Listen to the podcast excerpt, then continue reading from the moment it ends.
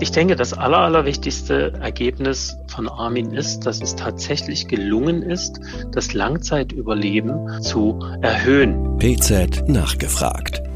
Der Podcast für das Apothekenteam. Hallo und herzlich willkommen zu PZ nachgefragt, dem Podcast der Pharmazeutischen Zeitung.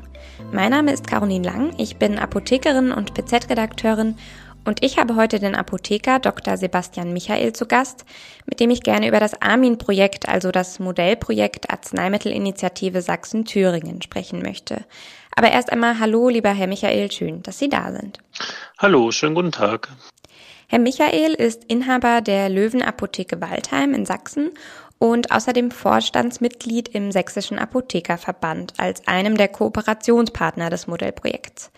Herr Michael, zwar ist Armin vermutlich den meisten Apothekerinnen und Apothekern ein Begriff, aber können Sie das Projekt dennoch einmal kurz vorstellen? Ja, sehr gerne. Armin war ein Modellprojekt der pharmazeutischen Betreuung, in dem wir die Medikationsanalyse und das Medikationsmanagement interdisziplinär mit den Hausärztinnen und Hausärzten vor Ort durchgeführt haben. Was war denn das Ziel des Projektes?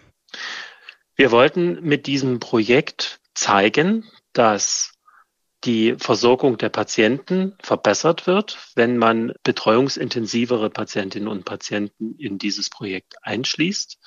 Ein Ziel war dabei, dass Krankenhauseinweisungen beziehungsweise das Langzeitüberleben dieser intensiver therapierten Patientenklientel verbessert wird.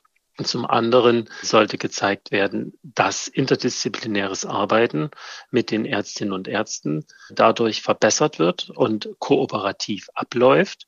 Und drittens, auch nicht ganz unwichtig, das Projekt lief komplett digital. Das heißt, sowohl die Praxisverwaltungssysteme als auch die Apothekensoftwaresysteme mussten zeigen, dass es möglich ist, das Ganze komplett digital durchführbar zu machen.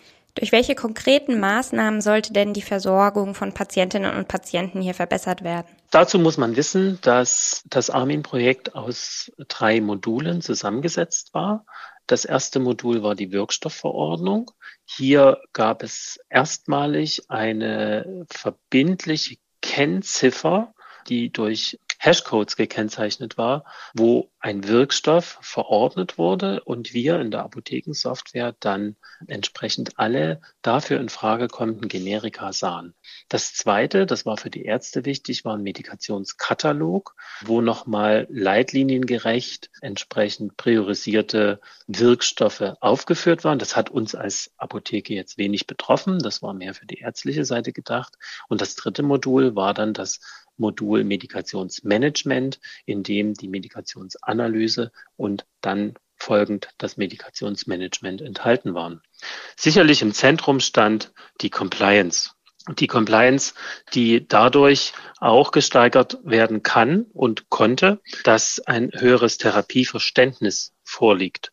Das ist ja so ganz ähnlich, wie wir das jetzt mit der Medikationsanalyse als Dienstleistung durchführen, dass die Apotheke die eingeschriebenen Patientinnen und Patienten zu einem Medikationsgespräch eingeladen hat, wo die Patientinnen und Patienten ihre Medikation komplett vorgestellt haben und letzten Endes auch erklärt haben, wofür sie das ihrer Meinung nach alles anwenden. Dann lief das ganz normal durch eine pharmazeutische Analyse. Wir haben uns angeschaut, äh, dass, ob das erstmal alles so wirklich richtig ist, wie die Leute das dachten, ob das tatsächlich dafür da ist, ob sich das alles miteinander verträgt, ob es irgendwelche Beobachtungen gab in Hinsicht auf Wechselwirkungen oder Langzeitnebenwirkungen, die man dann als gesammelte und aufbereitete Informationen zum Hausarzt gespielt hat um dort eventuelle Analysen anzuregen, was auch stattgefunden hat. Dann wurde das Ganze zurückgespielt und wir haben das ausgewertet in einen finalen Medikationsplan gebracht und die Patientinnen und Patienten erneut eingeladen und denen das Ganze dann sauber erklärt. Im Endeffekt fühlten sich die Patientinnen und Patienten sehr gut aufgehoben, sehr gut betreut, waren guter Dinge, haben ihre Therapie verstanden und tatsächlich besser umgesetzt. Wie waren Sie persönlich denn in das Projekt eingebunden? Das ging ziemlich schnell von Anfang an. Natürlich durch die Vorstandstätigkeit war der erste Punkt mitdenken und mitentwickeln.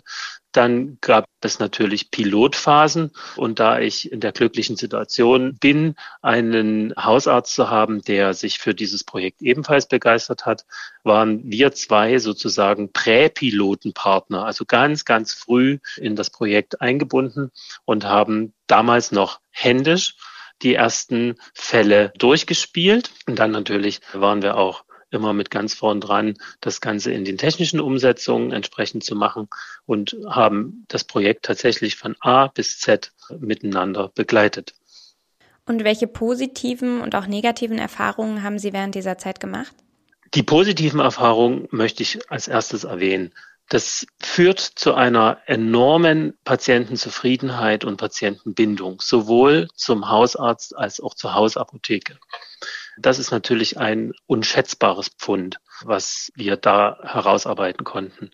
Zum Zweiten ist es für die interdisziplinäre Zusammenarbeit ganz entscheidend positiv, weil alle Ärzte, die letzten Endes das richtig mitgemacht haben, eben sehen konnten, dass es ein Leistungsspektrum ist, was sich ergänzt und gegenseitige Arbeitsschritte erleichtert und effektiviert und gar nicht, dass der eine dem anderen irgendetwas wegnehmen will. Das führt natürlich für alle Patientinnen und Patienten auch außerhalb solcher Projekte dazu, dass die Arbeit zwischen Arzt und Apotheke wesentlich besser funktioniert. Negativ fiel auf, dass die Patientinnen und Patienten oftmals durchaus gut Bescheid wussten mit ihrer hausärztlichen Therapie, aber dadurch, dass wir ja die fachärztlichen Therapieansätze genauso mit ins Projekt eingeschlossen haben, war es das erste Mal, dass das alles in einer Gesamtschau stattfand. Und dort waren dann oftmals die Fragen, Fragezeichen und Defizite in der Therapie und im Therapieverständnis festzustellen. Gleichwohl war es auch offensichtlich, dass die Hausärzte erstmalig wirklich einen Gesamttherapieüberblick bekommen haben. Das klingt an und für sich ein bisschen absurd, ist aber in der Praxis tatsächlich ein Riesenproblem, da die Hausärzte zwar oftmals die Überweisung zu den Fachärzten ausstellen, aber dann der Informationsrückfluss so nicht gut stattfindet. Wir hatten beispielsweise Patientinnen und Patienten, die hatten drei oder vier Medipläne jeweils vom Hausarzt und von den entsprechenden Fachärzten immer nur für ihr eigenes. So, und das ist natürlich weit entfernt von einer Gesamtschau. Wie hat denn diese enge Zusammenarbeit mit Ärztinnen und Ärzten geklappt? Die hat wunderbar funktioniert, wenn man sich gegenseitig zugehört hat und gegenseitig abgesprochen hat, wie es denn im konkreten Fall funktionieren soll. Wir hatten in der Gesamtschau tatsächlich alle möglichen Formen von Kommunikation.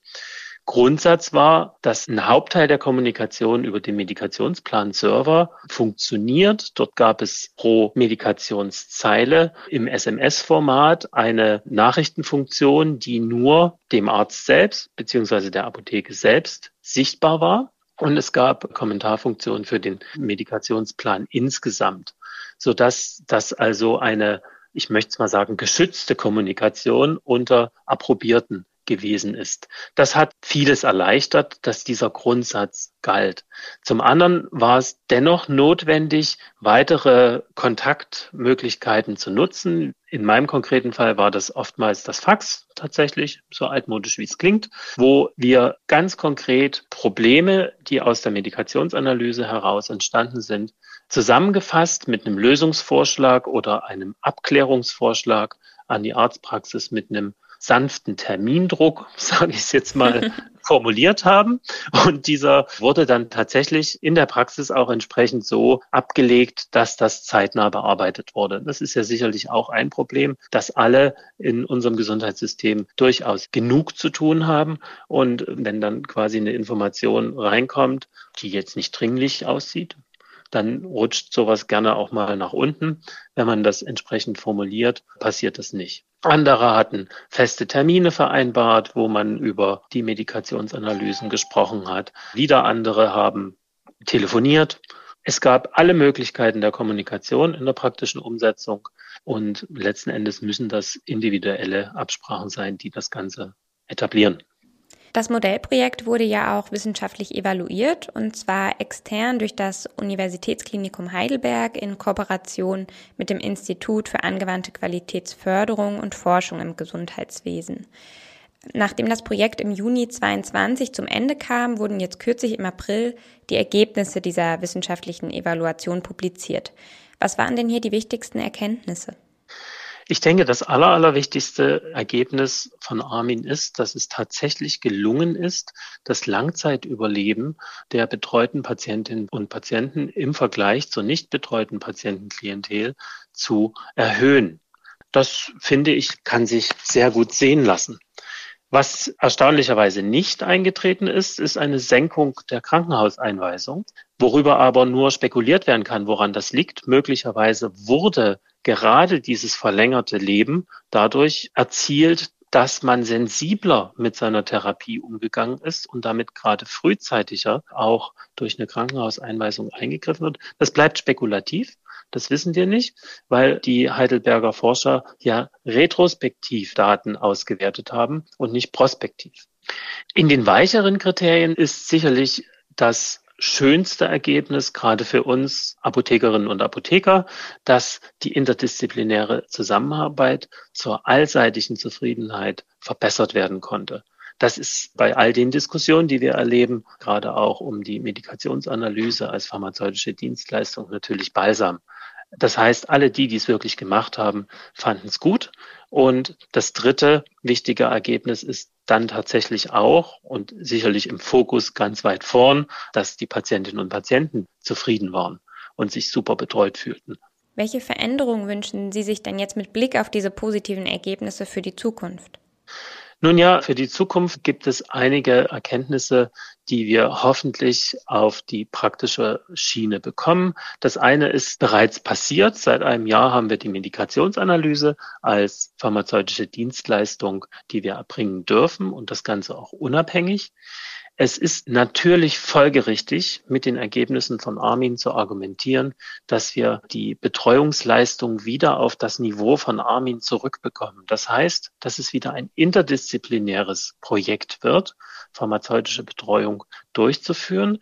Und da gehört zur Medikationsanalyse dann für bestimmte Patientinnen und Patienten ganz folgerichtig auch ein Medikationsmanagement. Aber wir können auch noch einen Schritt weiter vorn ansetzen und sagen, wir haben ja jetzt für die Medikationsanalyse die Möglichkeit, ab fünf dauerhaft systemisch eingenommenen Medikamenten tätig zu werden. Wir haben aber auch festgestellt, dass Medikationspläne alles andere als vollständig und aktuell sind. Das haben wir nicht nur im Zusammenhang mit dem Armin-Projekt festgestellt, sondern auch noch mit weiteren Diplomarbeiten, die am Rande dieses Projektes sozusagen stattgefunden haben. Und dieses bedeutet letzten Endes, dass das Zusammentragen und Vervollständigen von Medikationsplänen sicherlich auch eine sehr wichtige Dienstleistung sein kann, die Apothekerinnen und Apotheker oder Apotheken, da kann man ja auch weiterdenken im Personal, erbringen können. Ja, vielen Dank, Herr Michel, dass Sie heute da waren und Ihnen, liebe Zuhörerinnen und Zuhörer, für Ihr Interesse. Die detaillierten Ergebnisse der wissenschaftlichen Evaluation des Armin-Projekts können Sie bei Interesse übrigens in der PZ 16 nachlesen. Und damit bis zum nächsten Mal. Tschüss. Sehr vielen Dank. Tschüss. PZ nachgefragt. Der Podcast für das Apothekenteam.